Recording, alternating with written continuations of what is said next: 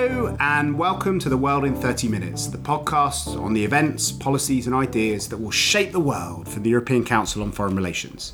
My name is Mark Leonard, and this week we're going to be talking about the world after Paris, or at least the world after America's decision to leave the Paris Climate Change Agreement.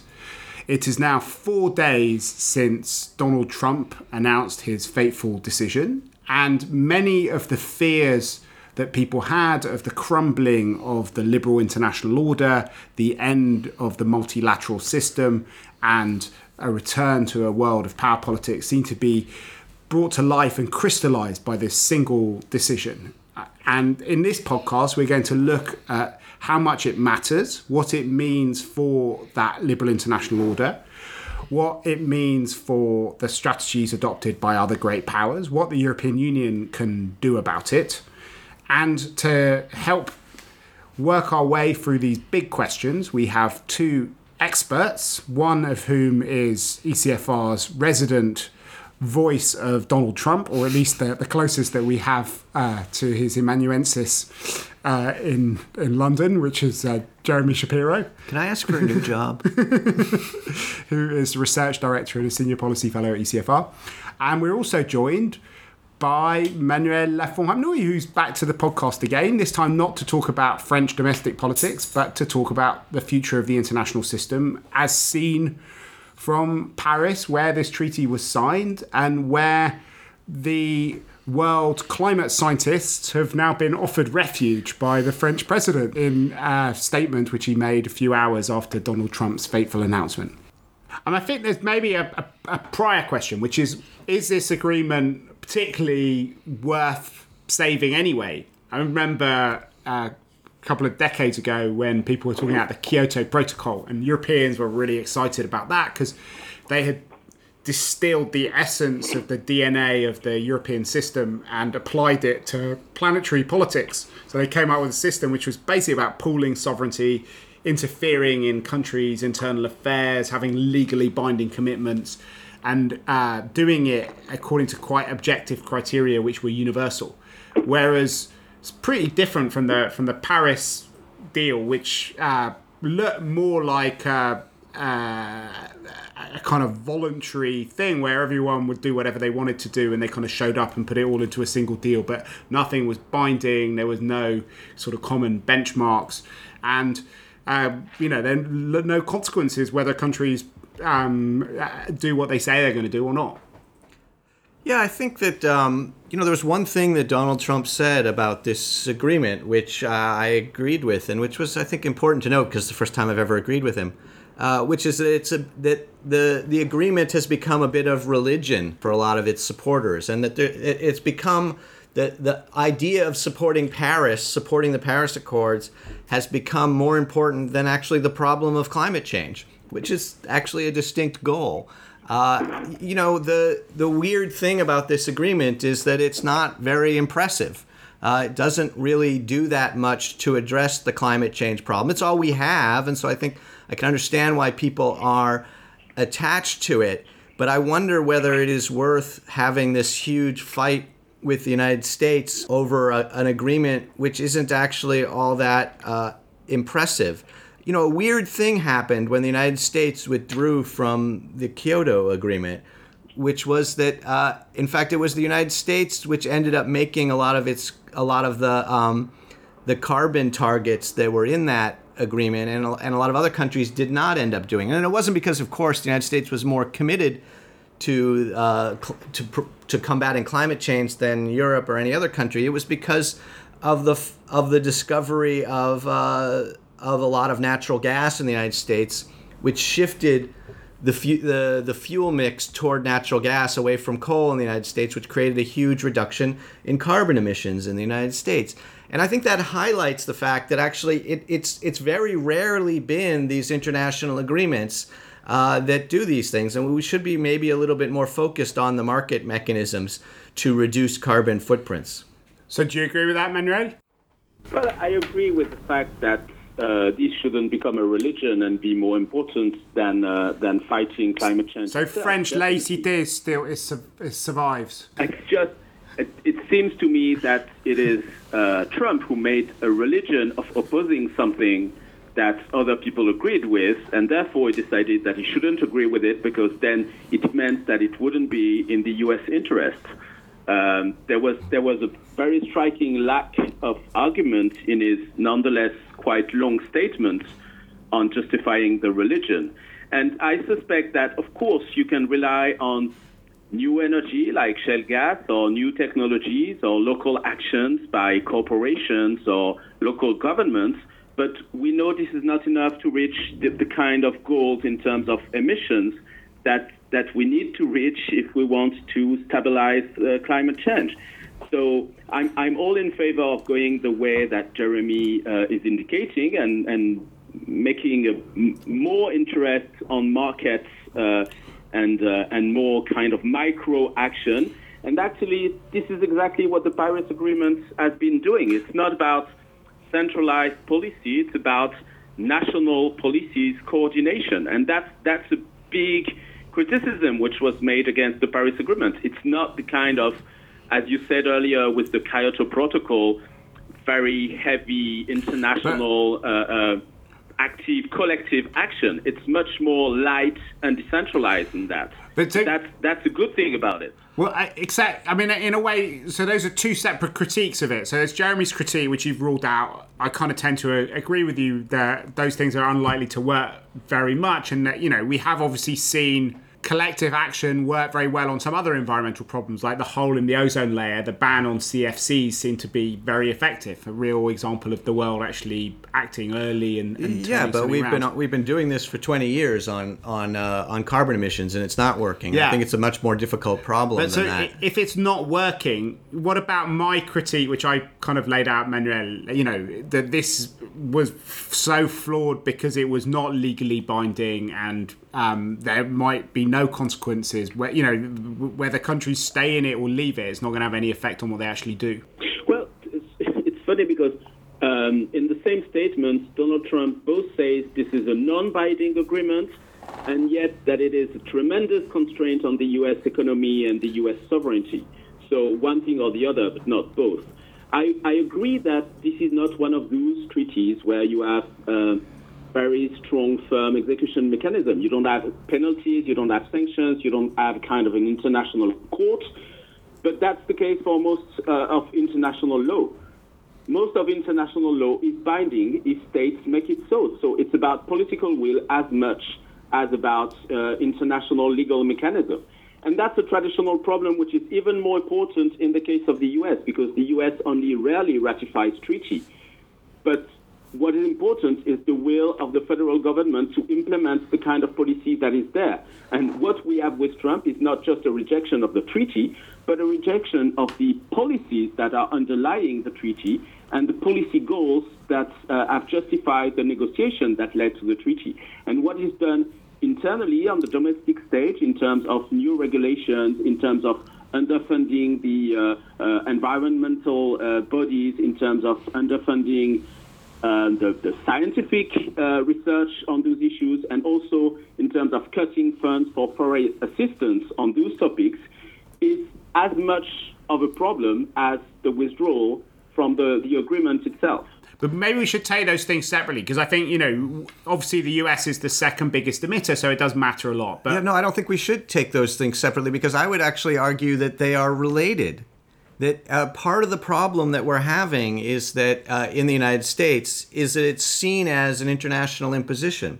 That this that the tr- that the question of climate change has been has been wrapped up in these very stupid questions about sovereignty, and it's become uh, an issue of uh, of America first, of America independence, of American independence, which is a ridiculous place to have an argument about environmental debates. And I think that what that indicates is that the uh, the sort of agenda that we have, the, the plan that we have for dealing with climate change, which is to have big international conferences where nations agree to things which actually don't matter that much, but which create a lot of political conflict and which create a lot of sense, not just in the United States, but in a lot of countries, uh, that there are that there, that this is a sovereignty infringing uh, process is is maybe the problem.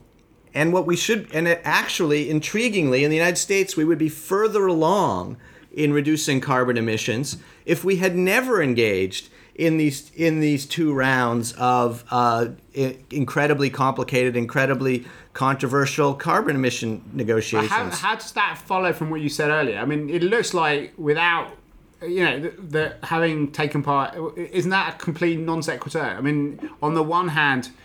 There have been all sorts of technological innovations, which you described earlier, the discovery of, of of fracking and ways of of, yeah. of, changing the energy supply. I mean, in what way have those well, been held it, back by by? Well, they haven't been held back. But what I mean is that the domestic politics of climate change has been infected by these international negotiation processes in the United States. But in and a positive be- way, like states like California, which are very big, have signed up to no, things, and they're that, like one of the big, I think they're the sixth or seventh biggest economy in the world. So well, I think it has it has had the, the beneficial effect that it's created this polarization, and that certain states are even more are even further along because of it. But I would argue that it's because of the international consequences, because of the international effects. It is this is something that has really strongly divided the Republicans and Democrats, and the domestic politics of this wouldn't be as sharp if we didn't have these sort of crystallization moments on the international stage. And I'm wondering if it's worth it when you look at what the Paris Accord actually does. Why is it but that Donald Trump is even commenting on this? Maybe it is worth it for the rest of the world. There is crystallization, Possibly. but in the rest of the world, that crystallization has played positively. Not, not only uh, was the Paris Agreement a moment when in the international, the, the states, the, the group of uh, states, but also non-state actors, again, local governments, unions, corporations, foundations, moved together and they did try to coordinate themselves. And coordination is key when you're doing things on environment which have an impact on trade, which have an impact on economy, which have an impact on foreign assistance, etc., etc. So you can't have that just by people leading their own national policies and hoping that they all fit well together. Second, maybe this Paris Agreement was not enough, but precisely it's meant to be a first step and to be reassessed regularly. And, and in, on top of that, it's been since then a basis for a lot of domestic impetus, whether in Europe, in some countries, most countries, or elsewhere, in China, in India, and also for additional international initiatives on solar energy, on uh, wind energy, and on many other topics like forests, uh, so, for instance. So, Manuel, so, can you explain? Can you explain um, for listeners who are less familiar with the details than you what the pathway is from Paris and the Paris Agreement to changes in domestic policy in some of these other countries, in China, in developing countries? I mean, are there particular mechanisms that you think uh, have, have led to a causal link in terms of the the emissions in those countries, or? So the, the way the agreement is built is that uh, with, with compared to previous efforts uh, in that direction, it's not one centralized uh, goal targets in terms of emission, and then you have a kind of distributive conflict uh, where everybody wants to do less than the others. But it, it was built uh, bottom up, where you have what are called uh, INDCs, intended nationally determined contributions. So each country does its own climate plan and determines how much of a contribution it will do to reduce uh, the, the, global warming uh, and its consequences and how it goes to there. And the addition of that makes the global effort. And obviously, there's a game of adjustment with compared to what the others are doing. So these nationally determined contributions have to eventually be adapted to the global goal of reduction of emissions, which is the target that the scientific come with. And, and there's a gap between the two. Therefore, you have a mechanism to review every five years to set more ambitious targets as, reco- as required by science, depending on the outcome of these national policies. And you also have a kind of a peer pressure mechanism because the implementation of these national plans are under uh, uh, some kind of transparency mechanism where you see what everybody is doing. And both the Chinese and the Indians, for instance, have invested a lot in either electri- electrifying transport or shifting from coal plants to uh, wind or solar energy, for instance. And, and you can see some figures And- from the, the since, since the Paris Agreement was signed. But yes, there is indeed some impetus, some momentum that is there that wasn't there before. And is it going to go now that America's leaving the treaty? Well, right now, everybody has said, cool, um, the, whatever does the U.S., we hope that the, the, the U.S. actors like local governments or corporations will keep the course. We hope that some president after Trump will shift back to a more cooperative attitude. But for the moment, we don't want to reopen the treaty and we want to implement it. But obviously, the fact that the US are not there are going to change the politics of it. And it's also going to have impacts on one important uh, tool that was devised by, not by the Paris Agreement, actually was there before, but w- which is important for the implementation of the Paris Agreement, which is the Green Climate Fund. Uh, and the US was uh, one of the most important donors to the fund, unless um, except that unlike what Donald Trump said, it wasn't billions and billions and billions of dollars. It was three billion pledged, only one billion disbursed so far. But that's nonetheless still uh, the, the biggest contribution by one country. Isn't it like literally billions and billions? and and so this is one example of where the U.S. contribution uh, could have been helping to keep this momentum, and where the U.S. withdrawal could actually have a kind of a, a gripping effect on on that kind of uh, cooperation and positive dynamic. Okay, so we have mixed views on like whether it's going to have a big or or not big impact on the on the climate, but it certainly had an, an impact on the way the US is seen, and in a way, it echoes partly what happened after Condi Rice said at lunch at the Swedish embassy that Kyoto was dead, which um, I think a lot of people might have. Uh, thought beforehand, but when she said it, it changed the way that Europeans looked at uh, George Bush and at the US, and it went from being uh, seen as part of the the solution to global problems to being the global problem in the eyes of many European capitals. And now we're back. So, do you want to, Jeremy, think a bit about what this means for, for the kind of uh, global order, American power? You know, obviously, the Chinese, yet again, were quite quick to come out and um, show that they were going to be responsible stakeholders. And that's a now well worn path by Xi Jinping. Yeah, I think when it, when it comes to this aspect of it, I think I very much agree with with Manuel that it's a um, that regardless of the effect on the climate on the and on the CO two emissions, that that this withdrawal is a diplomatic disaster for the United States and one which really uh, is completely unnecessary. Uh, it has very because actually it has very little impact. The, the, the Paris the Paris Accord in, in general had very little impact on the United States and wasn't actually so important as to be worth this kind of diplomatic damage. I think it demonstrates a couple of things. First of all, it demonstrates uh, that the United States under Donald Trump is going to be very isolated on a lot of these issues. It's not just isolated from the sort of namby-pamby Europeans that Trump likes to criticize. It's also it's also going to be isolated from countries like like China and India, which are uh, work which are working much more constructively, even if they are even if in the end they're not actually going to do that much, which is of course the usual game of international politics. That it's that you know you can you can take advantage of hypocrisy and and Donald Trump has decided not to do that, and that's going to be to America's diplomatic uh, disadvantage. Um, I think the the other aspect of it, which is it demonstrates something that I think is probably pretty important for Europeans and others to understand, which is that you're not going to get out of uh, a, a, a United States under Donald Trump presidency a, a foreign policy that is controlled by the so-called adults in the room that's controlled by the more reasonable members of his cabinet.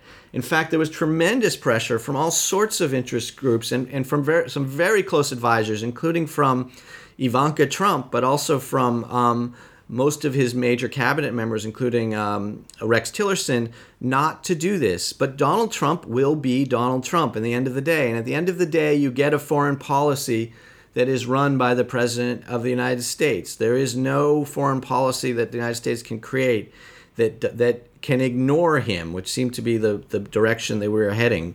And he he is very very focused on his base. Nobody else but them wanted this, uh, and he he delivered it to them as he promised. And I think that that's a harbinger of the type of foreign policy he's likely to run over the next few years. So, Manuel, what do you think the implications are for Europe? Because you know a lot of people watched the short video of Emmanuel Macron responding to. In fact, apparently, according to Ulrike Franke, the researcher for this podcast, it's the most tweeted French, the most tweeted French tweet of all times. Was the video where he criticised the decision, offered refuge to. Ironically, people. it was in English. And indeed, it was in English. I think it might be one of the reasons why it was the, the most tweeted French tweet um, in history. But anyway, um, he and he, suggested to make our planet great again. exactly. Um, so we know what that it was uh, a, a public diplomacy moment. But in terms of power and politics, what does what does Europe do next? Well, one, one thing which is important to continue what Jeremy was just saying is that um, right, right after Trump's trip to Europe and the Middle East, you had this piece in the Wall Street Journal by the uh, National Security Advisor and the and the Economic Advisor to the President to the White House, saying America first doesn't mean America alone, and trying to lay out some kind of doctrine on international affairs, which makes sense of the very uh, nationalist uh, uh, agenda of Donald Trump, and yet uh, trying to make a case that that was not contradictory with strong alliances and international cooperation. And I think that what happened on, on the Paris Agreement has a broader implication. And yes, it, there is something in America first that can mean America alone. Uh, maybe it's America alone on its own decision uh, because it goes out of a uh, on the on the rest quite universal treaty but it also says something stronger. Um, I think in that piece, uh, they say that when the president left uh, for the forest trip, he, he, had clearly in mind that there was no such thing as a global community and that the world was only an arena where nations compete. Uh, and basically, that is kind of zero sum game, very competitive vision of, of the world, where there is little space for international cooperation because there's little space for uh, common interest. Um, one of the very striking things in his statements on, on uh, the climate is that he spoke about trade much more than he spoke about climate or environment, and basically he laid out a vision where international cooperation is only a pretext for others to create edges against the U.S. and constraints over the U.S. So that is a kind of a justification of what Angela Merkel said after the G7, but before this statement. And probably she had in mind the likelihood of Trump's decision on climate. Yeah. That there are things that the Europeans will have to take care uh, uh, by themselves or with others. For instance, on climate with China, with India, with uh, the, the, other oil producer uh, countries, with uh, um, dynamic uh, economies like Japan or uh, South Korea or whatever, but that there will be some kind of vacuum created by this new, uh, at best unpredictable, at worst pretty predictable U.S. Uh, policy, and that there are consequences that come with that. And, and the strength of the reaction on that Donald Trump statement are a, a demonstration that climate policy is not not anymore kind of a soft topic on, on the margins of international politics.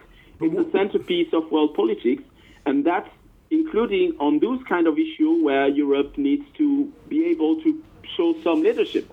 It may be collective leadership with others, but there's some leadership le- needed, and that takes uh, uh, partnerships uh, with, uh, again, other major powers or emerging powers. That takes also foreign assistance and international assistance.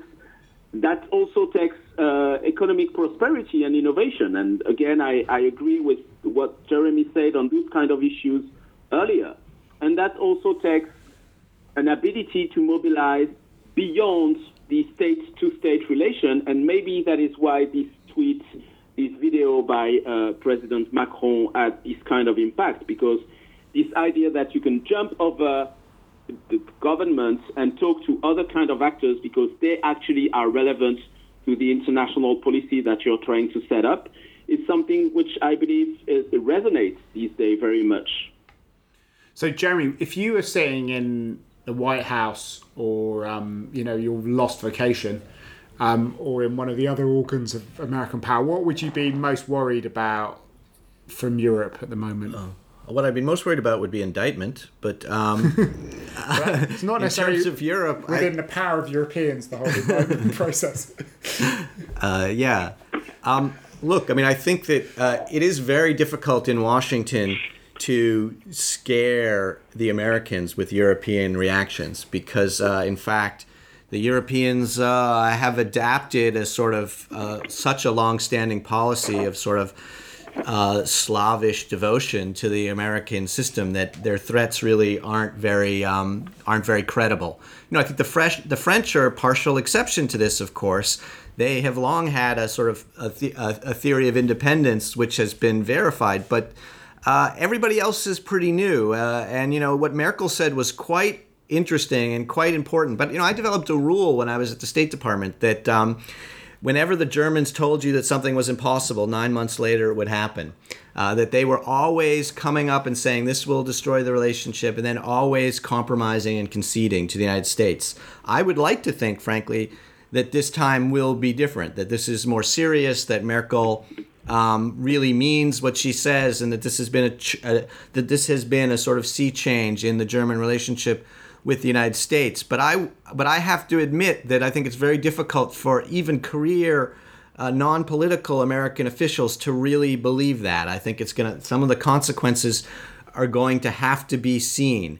And when you get beyond Germany and France, I think the situation is significantly worse. You know, we did uh, a lot of surveys um, recently uh, about European reactions to Trump, and overwhelmingly, uh, outside of France, the view was, you know, it's going to be okay. We don't have to change. Uh, we need the United States for security, either from counterterrorism or from Russia. And uh, we will create a relationship with Donald Trump's America that can work. Don't worry about it. Uh, I think France was an exception to that, and Germany was a tiny bit of an exception to that, and is obviously becoming more so. But in the other uh, 26 so far, 25 soon, um, uh, European Union countries, they didn't feel that way. Uh, and I'm not sure that there are that many countries willing to follow Germany and France down this road, as of yet, at least. So, Manuel, maybe. Yes, I, I just want to add actually, it's, it's still, even, even from the French, it's partly true that yeah. we need the US. We need the US on security. What France is doing in the Sahel wouldn't happen with US support, for instance.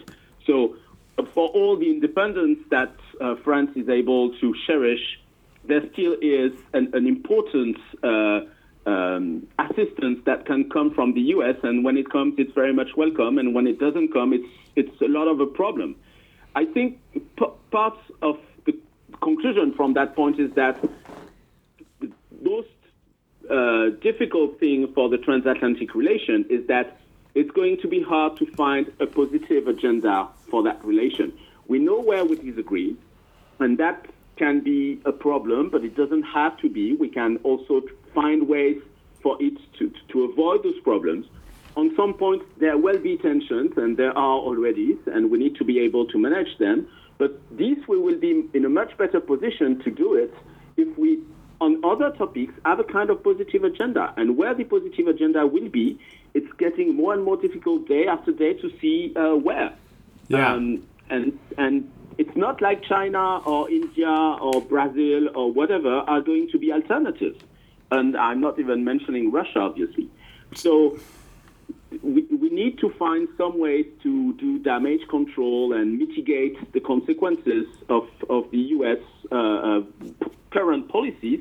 But that will work only up to a point. And in terms of the international order, because that's what you mentioned, Mark, that opens the way for a lot of instability, uh, a lot of not just unpredictability, but a lot of vacuum where you don't know uh, what can come from it uh, in terms of either security or just ability to um, keep some control of, of problems like not just global change, but also uh, food security, energy security, global health, etc., etc.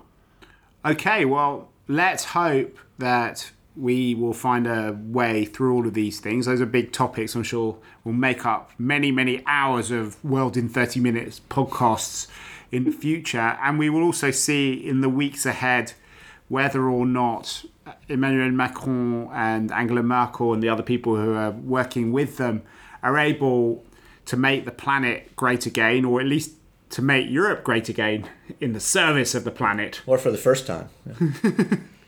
Well, that's that's another topic which we can return to in our podcast. But before we do that, we have one last thing to do on this podcast, which is our bookshelf segment.